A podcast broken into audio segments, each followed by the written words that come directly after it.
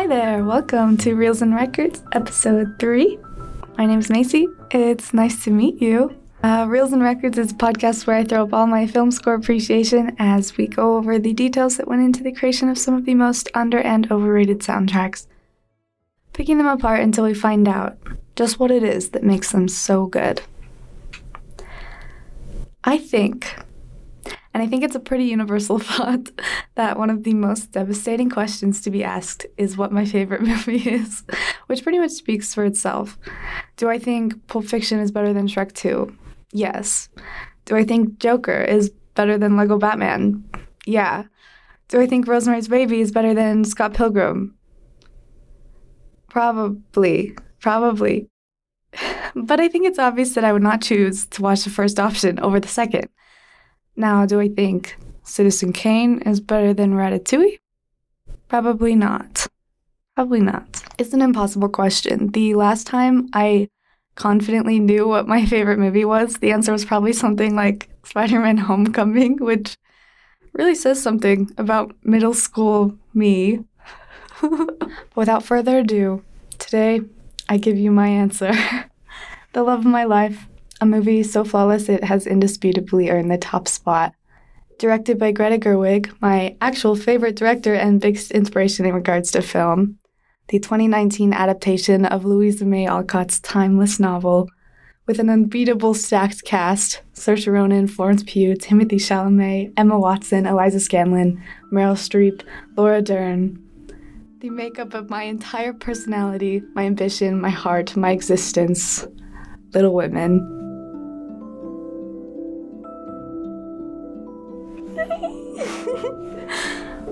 I'm so excited for this.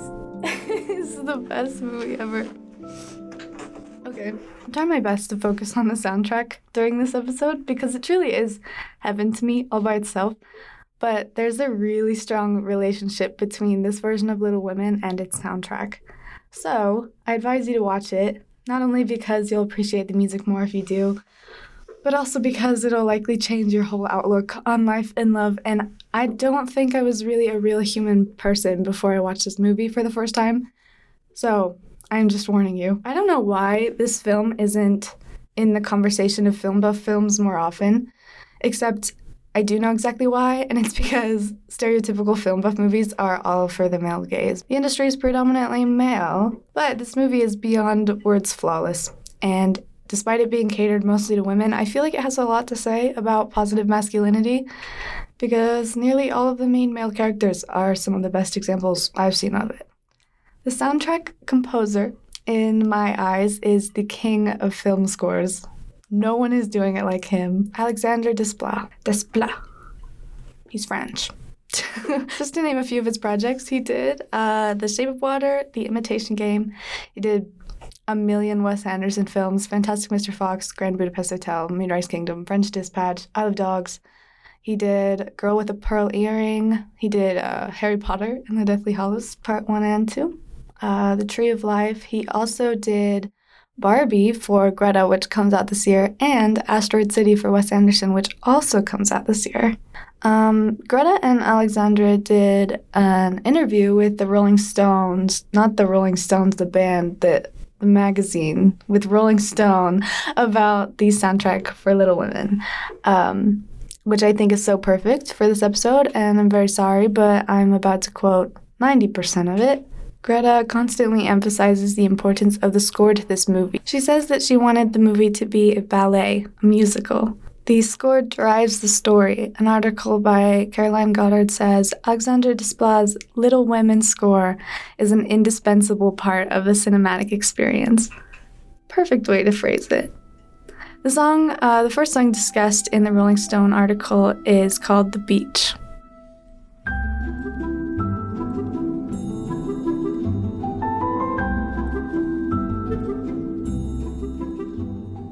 Desplat captures the innocence and youth of the characters in the first beach scene, beach scene where everyone is having fun and running around. It's a peak of livelihood and nostalgia.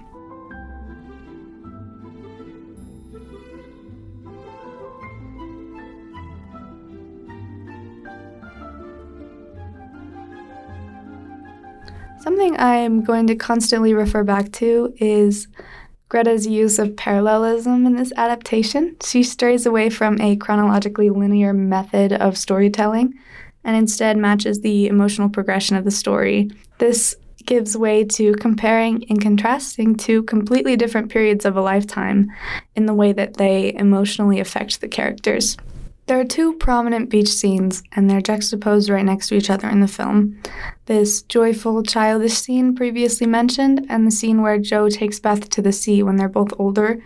Uh, Beth has become sick again, and Jo reads to her and hopes to help strengthen her. In the second beach scene, we hear the same bits of melody used in the previous beach scene, emphasizing for us that this is a parallel and that exaggerates the emotion so efficiently.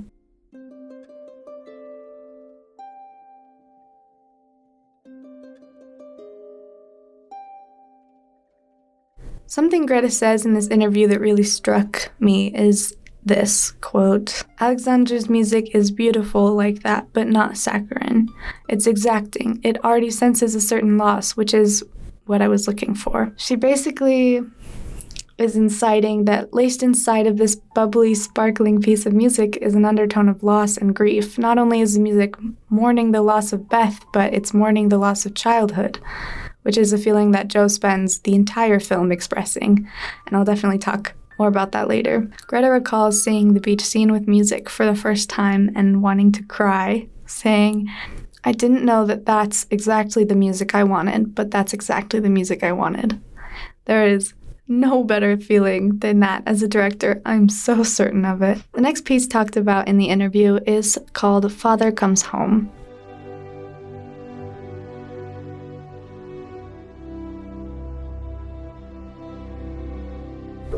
To quote the Queen Greta again, there's this theme that plays during the scene, and this series of notes always makes me cry. And I've seen this movie more than any human on earth. I guess this is my question for Alexandre. How did you know a series of notes would make people cry? Listening to the song, it's obvious what that exact series of notes is.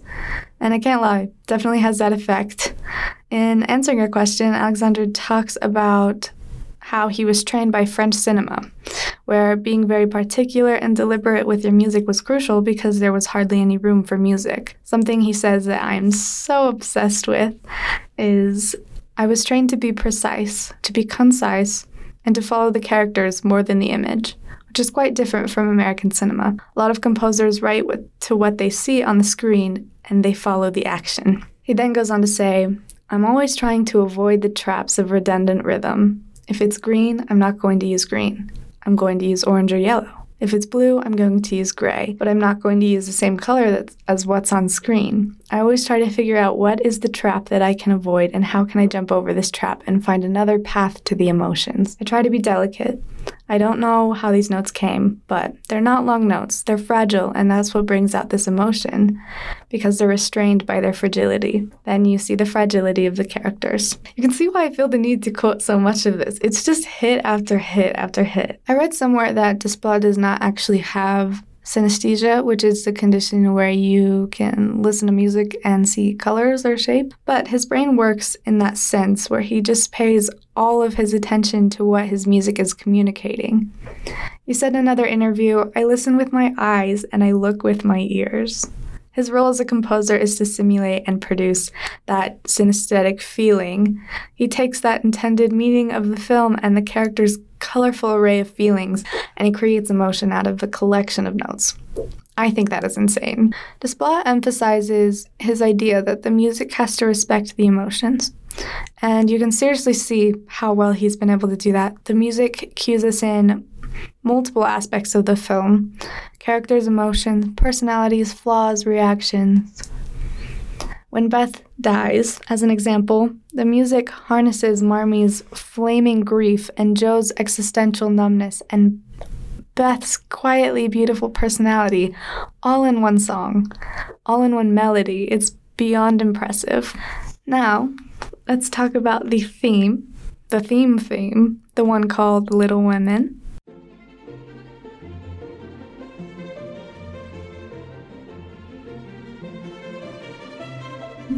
So good. It's too perfect for this. What better way is there to describe the March Girls than than like this? This is merely better all by itself than all the words you could use. It's very fast-paced, high energy, full of excitement and adventure, but it's still gentle and restrained and just enough to perfect the tensity in the story. It's a classical and timeless piece, and yet it still feels very modern in so many ways. The main melodic theme in Little Women is introduced here.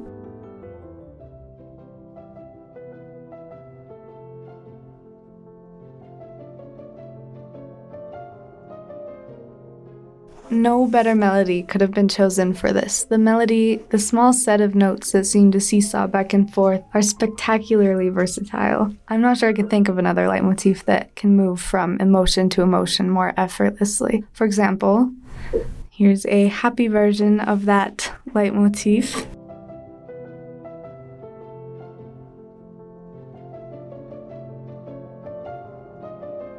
And then right after, there's a more melancholic, reminiscent version of that.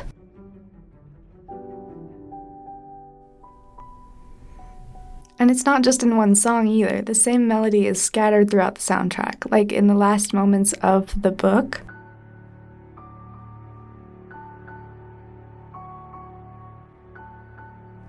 And in Christmas Morning.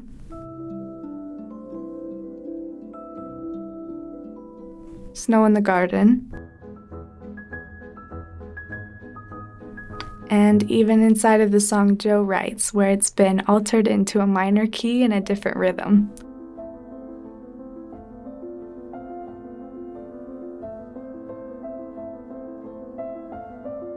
Which brings me to my next favorite thing to talk about how the music attaches itself to different characters' personalities. Like this recurring melody, making changes based on the current plot or emotional content, the score is constantly adjusting and reforming to whatever character the audience is currently focused on. The most obvious of character melodies are the tracks titled directly after specific characters, and I love, love, love that these tracks are Amy and Laurie, and also Friedrich. Um, we also have tracks like Jo Writes, Laurie Kisses Amy, Laurie and Jo on a Hill, Meg's Dress, and Amy, Fred, Meg, and John that feature characters' names. But I care most to focus on the ones solely based on a single character for the, the time being. Uh, something I love about the title track, um, not title track, something I love about the track titled Amy is that it's played for the very first time when we see Laurie, not Amy. This scene is a glorious scene. Amy sees Laurie in Europe for the first time in a long time. And Greta made the brilliant, wonderful, genius choice of shooting Laurie's introduction in slow motion. Um, a round of applause for Greta for having that idea, except I don't have a soundboard, so pretend that every single human with radiant taste in men is applauding right now. I'm sure they are. Amy's song has a brilliant way of characterizing her determined spirit at both the immature and mature stages of her life, which are both stages that we as an audience get to witness. It begins with a very lively, flowing, moving section and slowly evolves into a more careful and calculated piece. The piece is so authentically Amy as a whole, especially Florence Pugh's depiction of her. And of course, when we hear Amy's musical personality right when Laurie is introduced, he's subconsciously set up in the audience's mind as hers. Greta has talked about this before because she basically wanted to really establish Laurie and Amy's relationship rather than having it be an afterthought. Thank goodness. We're used to typical romance films where the first two people that meet are the ones who end up together. The third piece of the triangle is typically introduced after. Though Greta wasn't intending the romantic plotline to have a triangle effect, she wanted to use the subconscious assumptions of the audience to her advantage. It's genius. Same thing goes for the childhood timeline. Laurie and Amy officially meet when she injures her hand and they invite her inside. She goes, I'm Amy. And he, he's like, Hello, Amy, I'm Laurie. And she's like, I know, you brought my sister home from the dance. I would have never sprained my ankle. I have lovely feet, the best in the family. I I unintentionally have most of this movie stored in the back of my mind. Although, in the chronological order of things, Laurie and Jo meet first, the structure and techniques of filmmaking do a heavy bit of foreshadowing for the audience. Laurie's song is a bit different. It has very professional, very standard high class feel, which Laurie was born into. It features a string orchestra, which was common for classical pieces at the time. Something that was not too common at the time and really shines in this piece is the harp that really becomes a statement. Harp is an instrument that is used so often throughout the soundtrack, and in this case, I kind of feel like it represents the march's role in Laurie's life. The harp really contrasts the rest of the strings, as it's flowing and moving in very dreamlike ways. The background strings are stiff, staccato, poised, and careful, so the lively arpeggios in the harp feel a lot like the life and love the marches gave Laurie by just simply being a part of his life. Next up, we have Friedrich's song. As Friedrich is only a part of the timeline where the March girls have grown up, the tone of this song is relatively dark. And I think it serves a purpose, especially because Friedrich's character begins as a critic of Jo, one she doesn't particularly like, after receiving some pretty harsh feedback. I could speak forever on why Friedrich and Jo are perfect for each other, especially on why Laurie and Jo aren't perfect for each other. But I'll stick to saying that this piece does a really great job at expressing the personality of Friedrich. He's a realist, he's honest, and he's polite and kind hearted, and he's careful and quiet, and he's extremely respectful of Jo. He respects her enough to tell her what she doesn't want to hear, and I think that says a lot about how much he cares about her. I've not nearly talked about Meg enough. I don't think I have at all yet, actually, but it feels like I need to dedicate a good bit of time to her because I think her character is more complicated and intricate than most people assume it to be. Meg is the most proper, the most conventional, the most responsible, the most romantic. And when I say romantic, I don't only mean in a sense of loving a person. I'd also say she romanticizes the most. She desires the most. She really yearns for the luxuries she could never have growing up. The song Meg's Dress, once again, pertains to two parts of Meg's timeline. It could be referring to the dress um, Meg is given to wear at the Deb Ball, or the fabric she later impulsively buys to make a dress, knowing well that she and John do not have the funds for it. The beginning of the song mirrors that plotline and the dreary reality of not living the financially comfortable life Meg always desired. It incorporates anxiety and stress into the feeling of sacrifice, the sacrifice Meg made for the sake of love. And the song feels like knowing better than to want more and feeling guilty for still wanting it. Then, around 122, the pace quickens and we're transported back to the past where Meg or Daisy got to experience at the ball what it could have been like for her. The life of frills and fuss that she'd been romanticizing, she got to live for a minute.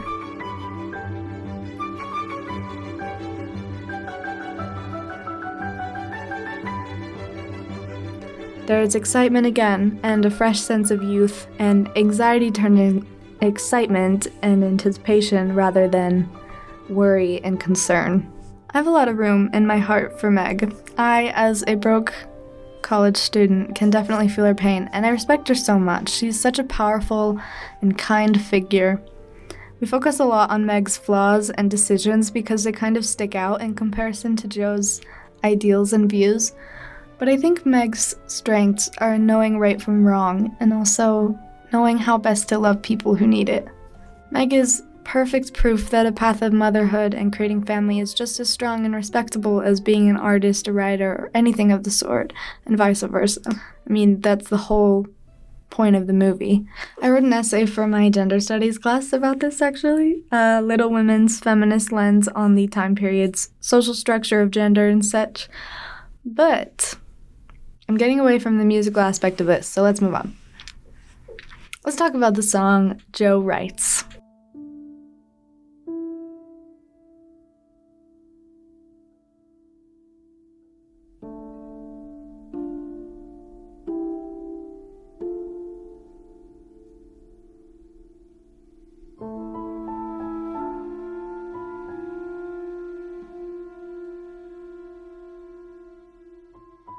This song feels just like sitting down in front of a blank page and waiting for the rush of inspiration to strike. There's mystery laced into it, a sense of waiting on the edge of a cliff for the words you're looking for.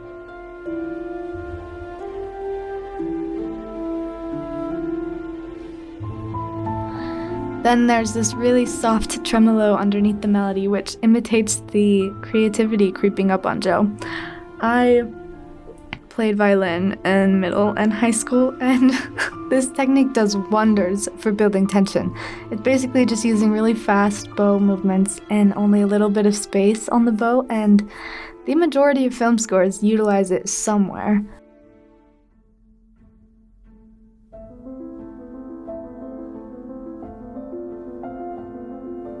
And then that inspiration strikes, and now there's this musical creativity flowing out of the piece in billowing notes. Now it sounds like the adrenaline rush that comes with transferring an artistic vision from your head into real life. In this particular scene, Jo is writing her novel for days on end.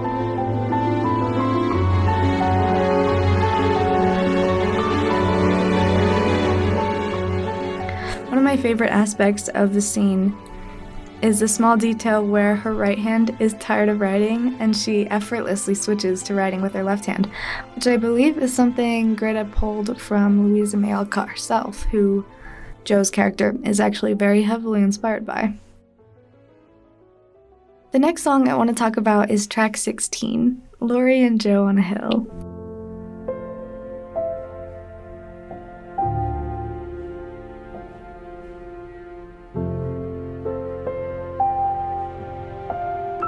This song feels like peak devastation. It so perfectly mixes together all of the feelings Jo and Laurie are experiencing.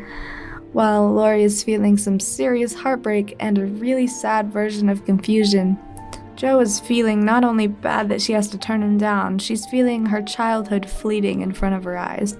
Growing up is something that Jo avoids like the plague.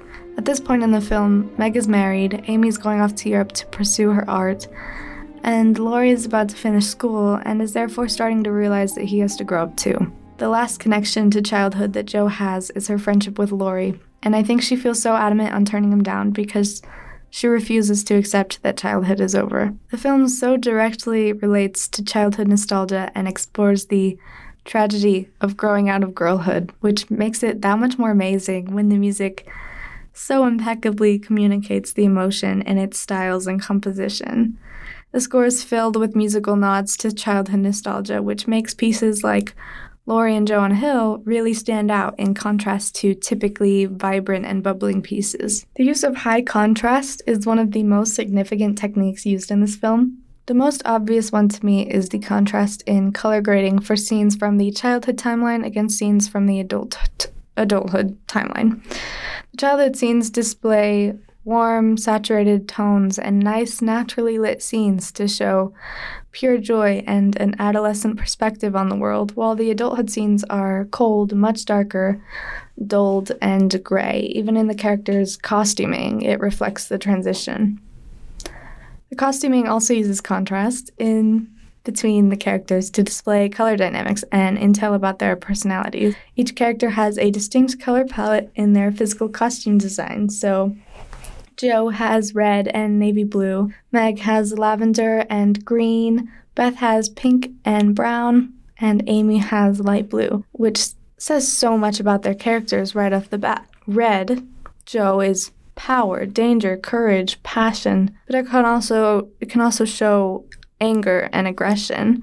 While navy blue is Jo's freedom, intuition, loyalty, importance, confidence. Lavender Meg is purity, kindness, elegance, luxury, and devotion. And Meg's pop of a chartreuse green shows her desire for luxury, her liveliness, and her good nature. Pink is a color of innocence, nostalgia, romance, while brown is security, honesty, comfort, wisdom, and timid- timidness, which are all perfect descriptions of Beth. And then light blue is a color associated with childhood, growth, balance, and clarity, while also representing boastfulness and being self centered and stubborn, which is very Amy. I'll always be an Amy defender, but, but you know, I also love that both Jo and Amy share a shade of blue because ultimately they have a lot in common with one another. Their passion and their stubbornness is what fuels their conflicts. Even the contrast in personality traits is purely to enhance and bring out all of the others. Louisa May Alcott knew very well how to create vibrant and collaborative character dynamics. And of course, the most relevant to this episode, the musical contrast between exuberant liveliness versus extremely sad, slower pieces. If we take a song like It's Romance,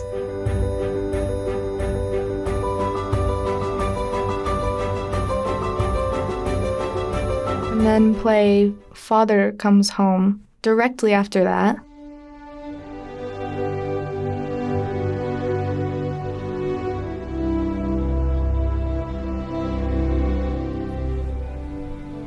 and then play something like Dance on the Porch right after that.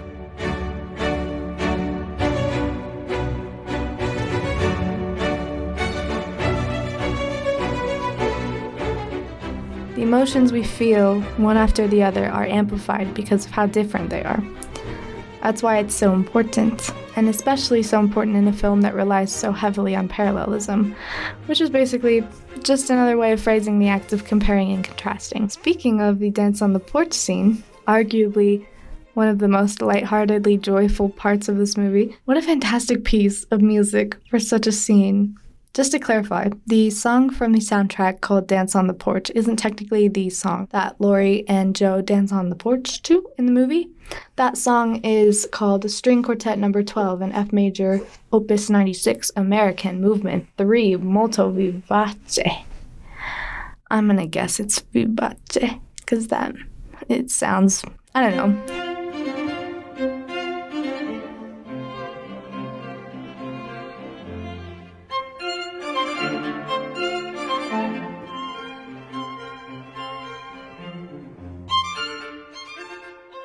Which it's such a stunning song and instantly sends chills down my spine. It's a little bit funny to use for the scene, seeing as the song wasn't composed until about 10 years after the time period of Little Women. And the song is presumably diegetic, but I think if I were in Greta's position, I would also sacrifice realism for a song like this. But the song is not on the soundtrack, and instead we have Dance on the Porch, which communicates the same grandeur and playfulness as the scene. Another song I feel like translates its correlating scene flawlessly is track 6 called Ice Skating. As we know, the ice skating scene is unfortunately a very literal icebreaker of Jo and Amy's fight after Amy sets Jo's novel uh, to flames. Here's why I feel like this song is genius. I feel like this song is not the most terrifying or dangerous song for the situation it's describing. It doesn't cue us into the events that are going to happen by playing ominous drones through a visually happy scene, the way most films do. And yet, it's still a stunning match in the scene. The music begins by describing the winter scenery, its serenity and calm nature, and its almost like a whimsical distraction. And it's exactly the distraction that Jo is curating in order to ignore Amy. Then, of course, the song morphs into a very anxious piece, but still by using the same wondrous and childlike instruments. That's why Alexandre did such a phenomenal job on score. He didn't play to the actions or incomings of the scene, he mirrored the emotions inside of it. This is what made Amy falling through the ice a much more unexpected and alarming scene. We got to follow Jo's emotional journey of instantly dropping her hatred when her sisterly instinct burst through in a panic. And we didn't just watch it happen, we heard it. Really quickly, I want to mention the song Laurie Kisses Amy. It's perfectly done because how hard would it be to create a piece of music that illustrates the feeling of grieving your sister and also finally kissing the person you've loved nearly your whole life? Um, at the same time. It's such a sweet and simple mirroring of Amy and Laurie's emotional journeys here. I also really love the gentle hints of piano inside of the piece. It's not super prevalent, but it shows through occasionally, and it's like a little piece of Beth inside of Amy's heart.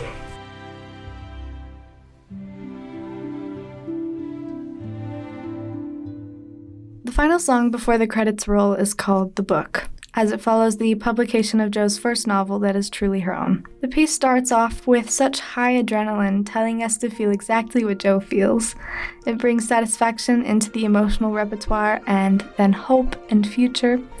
Desplat mentions that he believes Jo's thoughts while watching her novel being made were of what she would write next.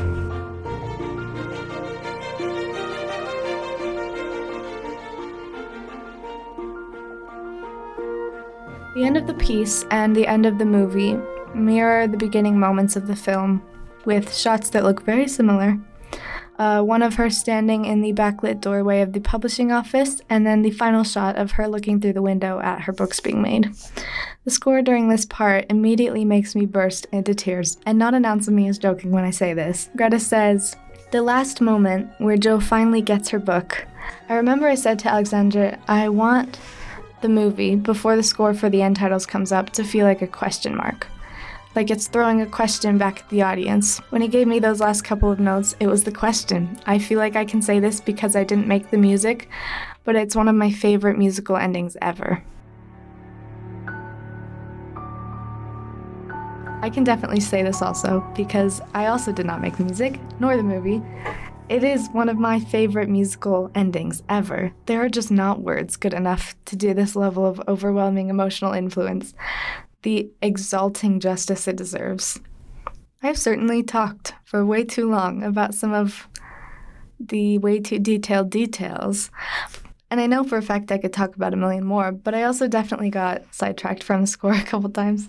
I feel like the only way to truly do this film and the score the justice it deserves is just to really, really dive into it. So, I hope you took something away from my overwhelming love for this film now that it is laid out completely on the table.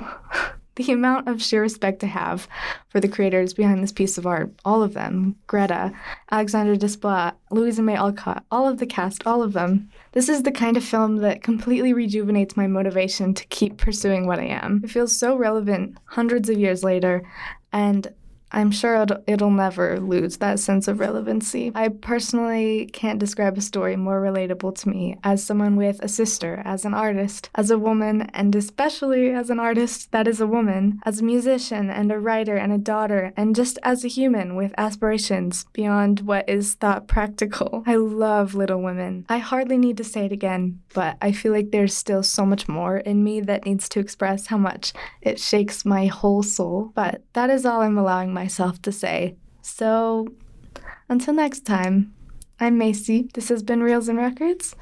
I hope you have a great day and your music hits extra hard. Oh, uh, and also, go watch Eternal Sunshine of the Spotless Mind.